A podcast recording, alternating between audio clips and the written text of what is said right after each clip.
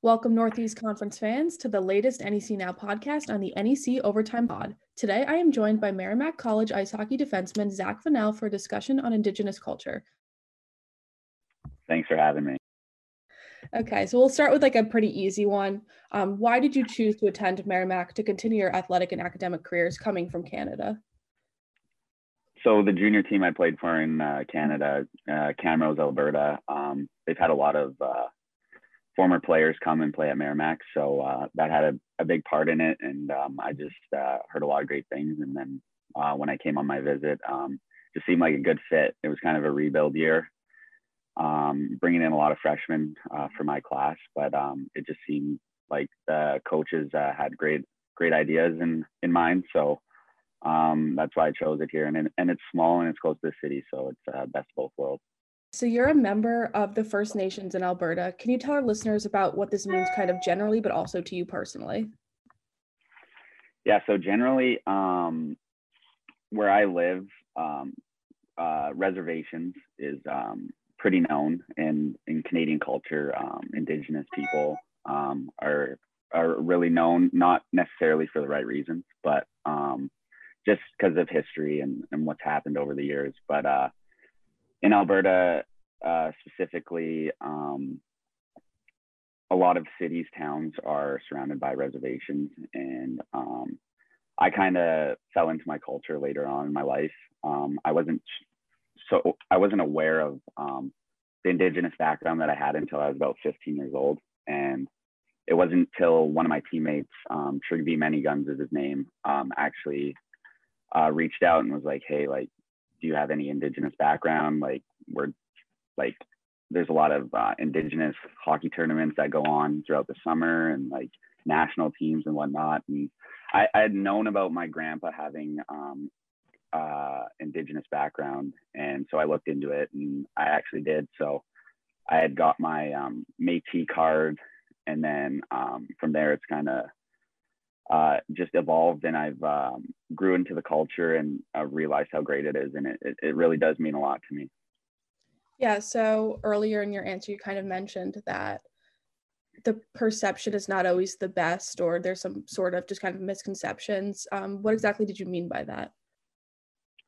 Well, just the stereotypes that surround um, First Nations, Indigenous uh, people isn't always the best, and outsiders don't know the true story behind, um, or don't know the true story and history of why these people are living on reserves and um, kind of are separated from the norm of society.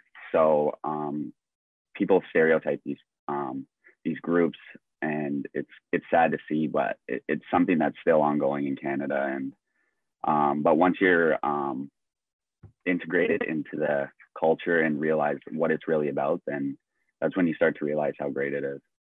Yeah, I think that's like one of the big reasons we're trying to do these conversations and provide educational resources because there is so much misinformation or just lack of education or colonization of current education. So, again, like I really appreciate you being on to talk about this.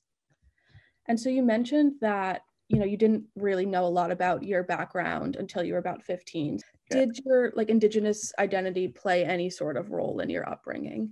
Maybe like with your grandfather or really whatever? Uh no no it it didn't, um, which is kind of sad, and I wish it did. Um, I think my grandfather um, was ashamed in a way because he w- was never like brought up to um, appreciate his culture, and um, so once I um, like found out about this, I mean, I was all for it, and I wanted to learn more and do my best to understand the culture and um, really not label anyone for what people may perceive them as to be. But um, yeah, so. So you mentioned again earlier about competing in specific tournaments for Indigenous people. So I saw in 2015 right. you competed in the National Aboriginal Hockey Championships, which is a tournament open to Indigenous men and women under the age of 18. What was that right. experience like for you? So that was uh, that was my first Mm. experience with um, Indigenous hockey. So uh, it was um, I just finished my midget AAA season in Canada, and I flew from that tournament that was in Quebec to Nova Scotia, um, where the tournament was held. And so there was like a, a little tryout for this team, and it's uh, each province in Canada puts together a team of Indigenous hockey players, and then they compete on the national stage. Um, and yeah, it was great. Um, went to that tournament, and we finished uh, second. So we got a silver medal there, and it, it, I didn't realize how big of a deal like this tournament actually was until I was there. Like opening ceremonies, closing ceremonies, like everything going on. So it's pretty special. And then uh, after that, um, it's more just um, summer tournaments, and uh, after like everyone's regular seasons are done, uh, certain um, reservations bands they put teams together, and then uh, they compete in little tournaments across Canada. So uh, those are pretty awesome because it's just um, it's uh, an, an environment that is filled with Indigenous culture, and it's um, a way that that these um, that these communities can um, get away from whatever's going on in their life and they can all come together and you know just enjoy some hockey and watch high level hockey because there's lots of great hockey players that play in these tournaments like um, I've played against uh, Dwight King. Um, I know Ethan Bear has been at these tournaments.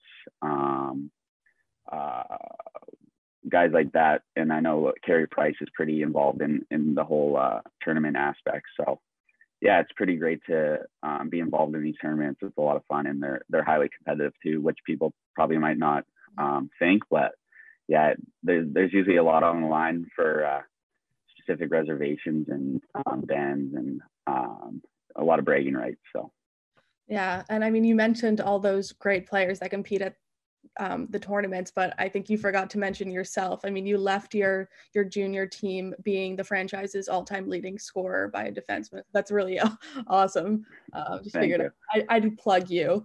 Um, thanks, thanks for the plug. Appreciate uh, it. And like, did you find that the relationships, you know, between your teammates or even the fans and the people in these um, tournament communities was different than, you know, your regular hockey team or, you know, your junior team or even now your college team? Um, I definitely say that I've played on like for these tournaments. I don't play on the same team all the time, so it's, it's sometimes it's um, I'm playing with a lot of different players, and right away they they accept you and they don't um, hold back from um, integrating you into the group and like making you feel welcome. So that's one thing I've definitely noticed, and it's pretty special, and just the overall um, uh, togetherness that each um, team or like each tournament even provides. It's it's pretty great. Yeah, it's awesome. That's really great to hear. And so, I mean, clearly you started playing hockey before you became more in touch with your Indigenous background. But similar to lacrosse, ice hockey has roots in games played by First Nations people in Canada. Now that you kind of know more about your own background and are obviously super involved in your sport, has this had any effect on the way you approach the game?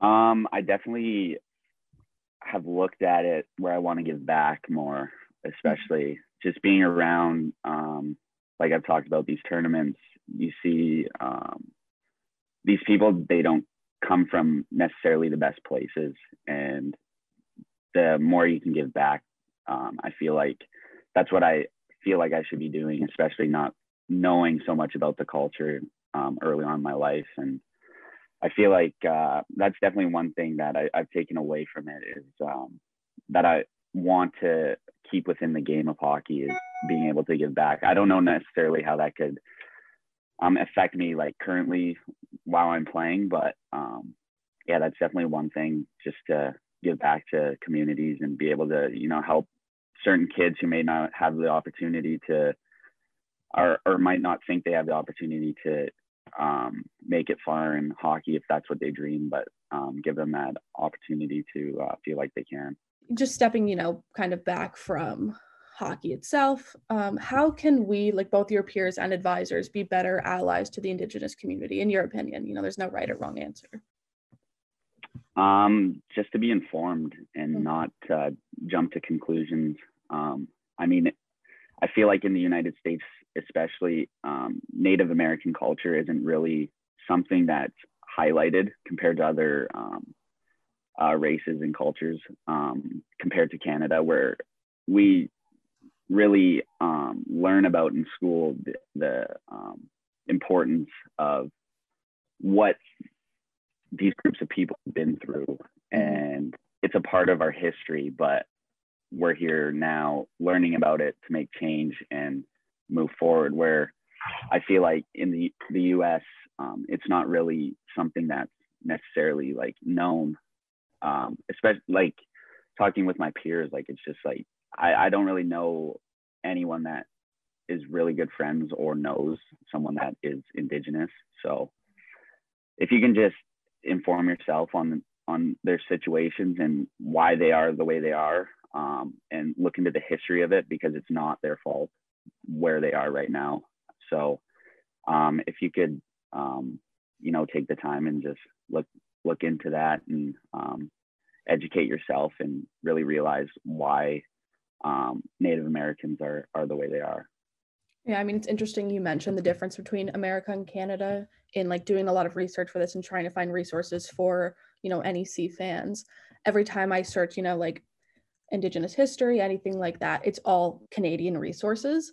Like it's mm-hmm. the amount I have to dig to find you know any kind of firsthand accounts or actual educational resources that aren't super colonized I, I, I have to look so hard and especially to find anything before 1776 and just like in my own public school like education you know k through 12 i just like i look back and like wow that that's what they taught us and that's just not right and how we have to really actively kind of work to learn more yeah. and do better. It's kind of crazy.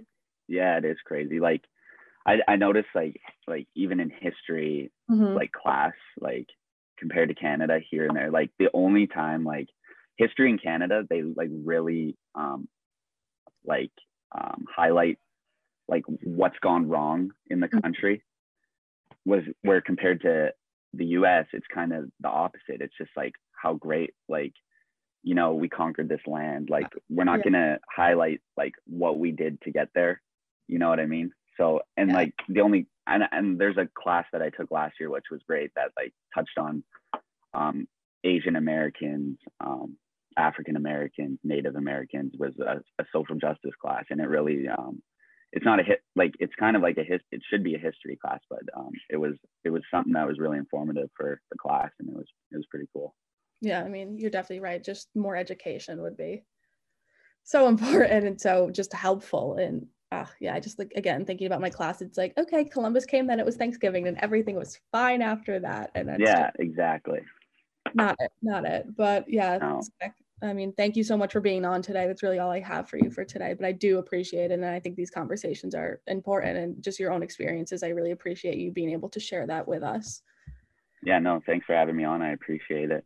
Of course. Um, throughout the month of November, the NEC will be providing resources to our fans to access accurate education on Indigenous history. Please follow our Instagram and Twitter accounts at NEC Sports to learn more. That was Merrimack Zach Vanel, and this has been NEC Now.